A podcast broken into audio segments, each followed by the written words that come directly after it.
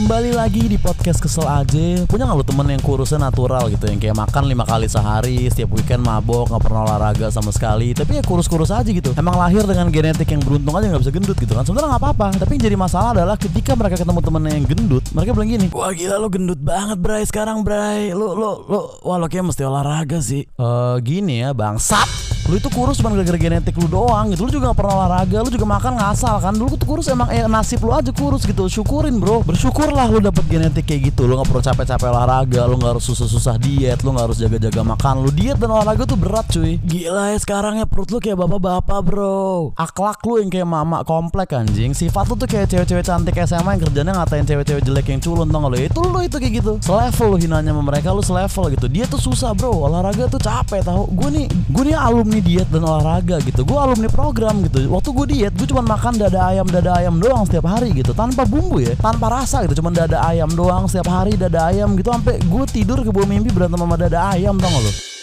dan bukan berantem tonjok-tonjokan ya berantem berantem pasangan gitu. Kamu kenapa sih kayak gini Aku nggak kuat kayak gini terus tiap hari dada ayam. Susah pak diet pak asli. Capek tau. Nyiksa. Diet beneran ya maksud gue. Bukan kayak diet-diet gebetan lo Yang kayak baru berapa hari udah kayak ngupload video makan sushi Kayak gaduh gagal diet bla bla bla. Ya lu bukan gagal diet anjing. Lu tuh diet konten. Lu tuh dari awal udah nggak niat-niat banget diet Karena lu juga tahu lu tuh nggak perlu-perlu banget diet gitu loh Enggak tapi tuh nggak apa-apa ya. Diet konten gue nggak masalah. Yang gue masalah tuh orang-orang kurus genetik tadi tuh Kurus natural anjing itu. Jadi kalau lu kurus genetik dan lu sering ngecengin temen lu yang gendut.